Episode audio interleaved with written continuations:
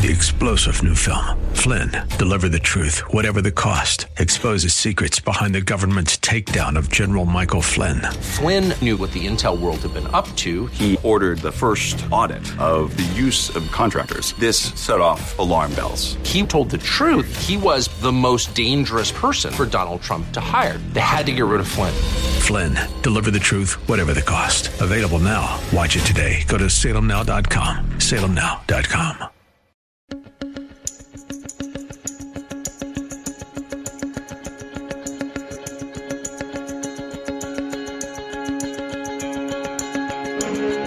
Kurt Schlichter is one of my favorite people. He is an extremely busy man, in addition to being a very fine cook and a wine connoisseur. You could see his cooking tips, especially reverse searing a steak, which I've never really done until I started watching Kurt and a couple other people on Twitter do it. He is a lawyer, he is an author, he writes for Townhall, he hosts radio shows, he is on Twitter all the time talking about very important things and making fun of people. A lot of people that we like to make fun of. So, Kurt, thank you for taking some time out of your super busy schedule to chat with me. Oh my gosh, it's my pleasure, Julie. And uh, uh, you know, we, we we are hated by the same people, Yes. including a bunch of bow-tied virgin losers who uh, never conserved anything yet call themselves conservatives. They hate us a lot because we hold them to account.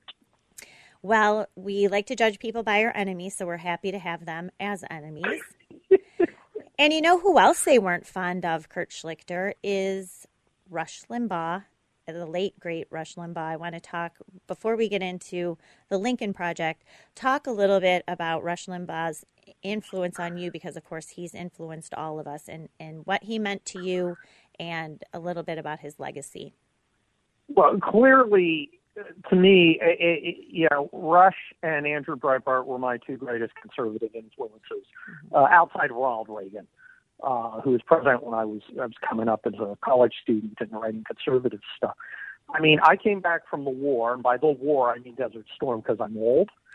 And uh, oh my gosh, that was 30 years ago. Wow, it Wow. was this year. That's that's freaking me out right now. Yep. Oh my gosh! Right now, the hundred-hour war was just coming to an end, and uh, I realized that my uh, I was going to bring all my guys home, so that was pretty good. Well, thank you. and gals, I you know. Thank you. Uh, but uh, no, I, I came home and I was going to go to law school in Los Angeles. I lived in the suburbs of San Francisco, which was even then getting pretty liberal.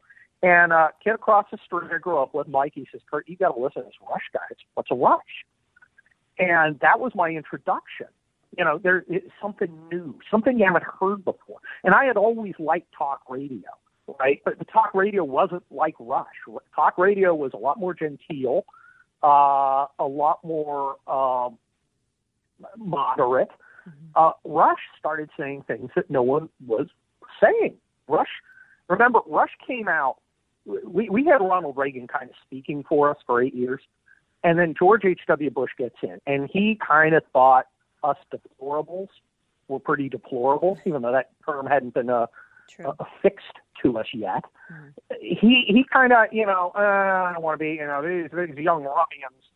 Uh, so we didn't really have anyone speaking for us, and then Rush comes along, and he fills that void that Ronald Reagan left, and he just didn't take any cut from these guys. He saw right through them, and they hated him. They couldn't stand him. They were like, "Oh my gosh, you can't say that." And Rush was like, "Yeah, I'm going to."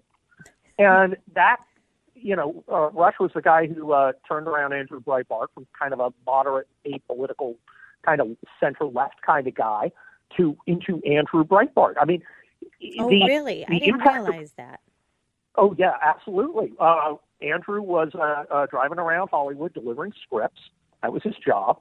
And uh, Orson Bean, who became his father-in-law, kind of a raconteur kind of guy from the 60s, 70s, uh, said, "Hey, you need to listen to this Rush Limbaugh guy." He was dating Orson's daughter, and uh, he did. He, he turned on the radio in his car and listened to him as he drove around Hollywood.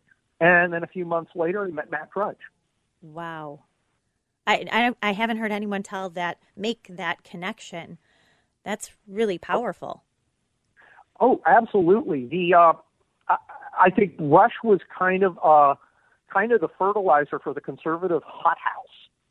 Uh, that, that brought so many of us out. I mean, he was always, you know, all all of uh, you know, around when Andrew started getting active in 2008, 2009, um, and all of us kind of came out of that. Uh, you know, the Breitbart guys uh, and, and and folks in that orbit like yourself and uh, uh, Liz Sheldon, uh, Ace, and all the other folks. They, we, the thing we had in common, though we all had different styles, we all had Rush as kind of the foundation. I mean, you literally cannot overestimate his importance, and he is not just a, a, an entertainment figure, though he's a terrific entertainer. And he is a historical figure who really helped create huge changes in American society. And the hatred of the left for him and their celebration of his death, which, besides revealing exactly who our enemies are, uh, is a testament to how powerful he was. And his legacy is going to continue. I think we are all Rush. I th- uh, you know, I think that's perfectly said. I think one thing it, that you said at the beginning, you and I and this side, so to speak, is we're target we have, we're targeted by not just the left but the never Trump right. Rush yep. taught us he was the original target. I've said a few times on the show today, the original target of cancel culture, but he also yep. showed us how to confront that, know who your enemies are, know who you are, and never submit to the mob because they went after him viciously a number of times. Uh, absolutely, he refused to. Uh, uh, he refused to back down. And if you do what Rush does, you're going to do a lot better in cancel culture. I keep seeing these people, like the guy on The Bachelor. Apparently, he said, "Hey, this white supremacy stuff is, you know, getting out of hand," and they cancel him, and he comes out and grovels an apology. Right. You he told him to go to hell. We've said Gina this. Carano had times? it right. Right. Right. And you've done this. You've shown the way too, um, especially on social media. They want to come after you. You get right back in their face, and you you don't back down because these these people are low lives. They're they're beneath us, and it's not just us personally. They want to destroy. They want to destroy everything that we represent. And Rush understood that. Oh, he, Rush understood exactly who the other side was. To, uh, the thing about Rush, and I'm I'm a trial lawyer. I you know, when we have trials again, I'll stand in front of a bunch of uh, uh, normal people and try and take a difficult subject uh, and make it understandable to lay people. You know, I mean, a lot of my stuff has a lot of technical stuff. You know, I have experts in. So my job is to simplify things so everybody can understand and make a fair and honest decision out of it. That's what Rush did. And that's the skill of being able to take complex stuff and turn it into something uh, mm-hmm. that every single American can understand. Like the, Const- the Constitution was written that way. It was written so you know a, a farmer out in uh, uh, Maine could pick it up, read it, and understand what it meant.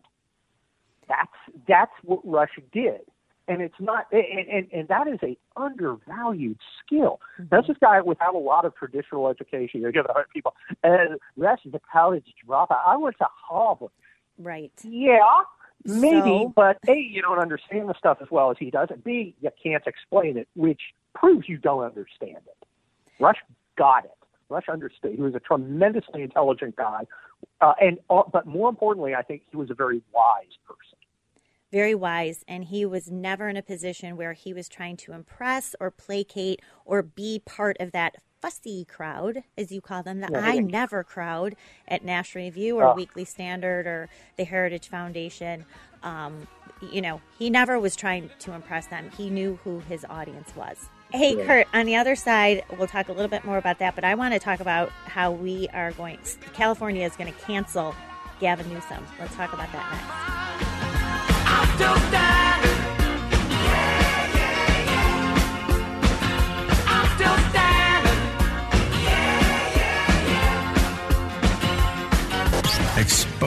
Political fakers, fixers, and takers. He's Dan Proft, and this is The Dan Proft Show.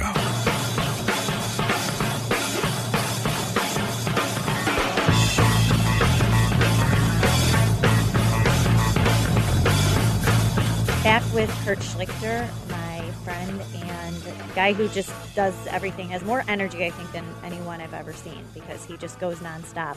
So he is a Californian And we want to hear what's happening with Governor Newsom. It looks like they have enough signatures so far. We're going to see signature verification come back in style, but it yeah. look, but it looks like it's important. Yes, exactly. They're going to go through every little cursive mark and zip code. Uh, what's happening there, though? This this uh, really is a change of fortune for Gavin Newsom, the uh, the poster, you know, the cinematic governor of California. Well, Governor Hairstyle's been a terrible governor. Uh, he's also a terrible leader, and we're actually seeing more of this. Uh, he, he he he went out to the French Laundry restaurant, very fancy restaurant, while closing down other restaurants. And I, I don't understand. Well, I'm a military guy. Okay, if you're the battalion commander and your guys are in the field, you sleep in the field, and if it's raining, you get wet. Mm-hmm. And this is why I'm so sad about the Ted Cruz thing. And I like Ted Cruz, but dude, I get I, I, I get you want to take a vacation. I get it was scheduled. You can't do that. Right. Tone deaf. Okay? You you you can't. Mm-hmm. It's just you can't, and it's not. And maybe it's not fair, and maybe you have a really good reason, but you can't do that. But that's the essence. And I think for Ted Cruz, I think it was a mistake. For Gavin Newsom, I think it was emblematic of his elite upbringing. He, he was a rich kid, and I think he just doesn't think the rules apply to him. Uh, but it was, uh, uh, and, and that that really symbolizes the problem with it. You get you, you see this guy here in California, and I'm sitting there and I'm looking at this beautiful blue sky. I'm in cargo shorts and flip flops. Mm-hmm. Okay, I'm, I'm I'm looking out the window It's this beautiful place. I love California, and it kills me. It's full of communists. Only socialists could wreck California, and they've done that. They made it impossible for most normal people to live. Look, I'm fine. Look, I'm I'm a partner of the law. Okay, mm-hmm. I do fine in California. Right. All right, I'm, I'm within sight of the beach. I ate I ate looking at the water the other day. Life is fine for me, but I'm not the only one in California. Right. California is a big state, and there are lots of people hurting, and no one in Sacramento cares, Julie. And the people have to speak. And I think we have a uh, I think we have a chance to recall this guy, and I think we have a fighting chance to get a Republican in. If we don't, uh, because we have kind of a jungle uh, ballot, uh, we need to coalesce around one Republican. And I've heard a lot about my friend Rick Grenell, and uh, I, I hope Rick does not run uh, because I don't see an upside for him. Uh, there are other candidates. There's another good candidate uh, who uh, is eager to run, and uh, I'm hoping that we can unite around him and the you know the rich ca- rich Republican guys and hold off doing vanity campaigns so we can have one Republican and like 30 Democrats and maybe get a Republican in office. Now, is he up in 2022? Or is I he up next he's year? Up in 2022. Oh, okay. Yeah, I, I think he is next year. So uh, it wouldn't be a uh, it wouldn't be a uh, long. Uh, you know, the recall is is a practical matter. What it is is, is to yell no. We're done this is stupid. We're done with it. What are people the most upset about? Is it the lockdowns, the restaurant closing, the schools? Yes. I believe you guys only five percent of your students are in class oh. learning. Oh, my kids, my kids are my kids are stuck at home doing this uh, mm-hmm. uh video school crap. Right. You know, I, I'm like, I'm like, what the hell? It's and it's horrible. And the progressives are turning against him for this too, right? The progress. I mean, yes. even the oh, left wingers oh, yeah. want their schools open. Oh, I, I, I look. Being in California, most of my, most of the people I deal with are do not believe, you know, as I do. Look, I'm, I'm a military Christian right wing conservative. For for most of Californians, I know I am diversity, uh, and right. uh, and they uh, uh, and and they're just horrified by the schools. I think the public employee unions, uh, especially the teachers, are just destroying themselves. The uh, uh, government has no credibility it, it is it, everything seems arbitrary and unfair. You know, you'll you'll shut down a restaurant, then there'll be a movie uh, unit that has right. a, a feeding center right next to the closed down restaurant. And my, and it's not like oh they should be shut down too. It's like well if they can do it, why can't we? That seemed you know, to be nobody, a turning point when that uh, restaurant owner showed the hypocrisy. Kind of seemed like the tide turned. The, the thing is, and the thing is, it's it's not hard to be a good leader even let let's assume you're still a liberal. You apply things, you apply you, you make a rule, and you apply it fairly. You change when the situation changes, and you don't dig in. Right. You don't listen to one group over all the other groups, like public employee unions. Sometimes you tell your own people, the public employee unions, the kids are hurting. I need you to get back to school. Mm-hmm. Kurt Schlichter, I'm going to start drafting you to run for governor of California. Why do you want me to take a pay cut and a prestige cut? You can find him at townhall.com. You could find him on Twitter a lot at Kurt Schlichter. You can find his books at amazon.com. The great Kurt Schlichter, thanks so much for joining us tonight.